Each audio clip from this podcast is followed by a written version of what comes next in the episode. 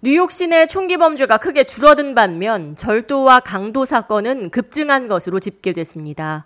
뉴욕시경은 7일 수요일 뉴욕시 범죄율 및 통계 등 범죄 관련 자료를 공개했습니다.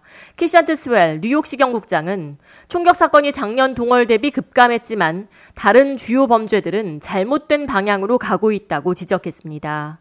스웰 국장은 올 8월 총기 사건이 작년 동월 대비 30% 감소했으며 살인 사건은 54% 급감했다고 밝혔습니다.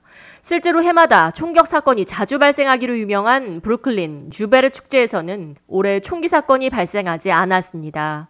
뉴욕에 거주 중인 카리브해 출신 주민들은 1920년대부터 매년 축제를 이어왔으며 초반에는 할렘에서 시작됐던 축제가 노동절 연휴와 연결되면서 브루클린에서 치러져 왔습니다.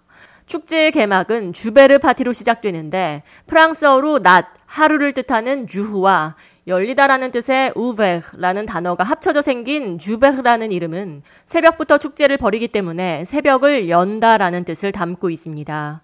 전통적으로 새벽 2시경부터 축제를 시작하기 때문에 한밤중 소음 문제로 인해 매년 총기 사건이 끊이지를 않았습니다.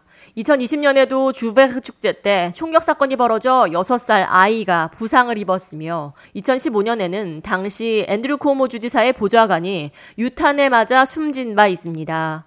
2014년에는 17세 청년이 총에 맞아 숨졌으며 72세 노인 역시 팔에 총상을 입는 등 해마다 축제와 총격 사건이 동시에 벌어졌습니다. 하지만 올해 축제에서는 뉴욕시경이 불법 총기 두 점을 압수했으며 총격 사건은 발생하지 않았습니다. 뉴욕시경은 노동절 연휴를 포함한 지난 사흘간의 연휴 기간 뉴욕시 전역에서 총 15건의 총격 사건이 발생했다고 밝혔습니다. 이는 작년 노동절 연휴에 발생했던 총격 사건 대비 절반에도 미치지 않는 수치입니다. 뉴욕시 총격 사건은 작년 대비 줄어들었지만 강도 및 절도 사건은 다섯 개 보로 전역에서 크게 증가하고 있는 것으로 파악됩니다.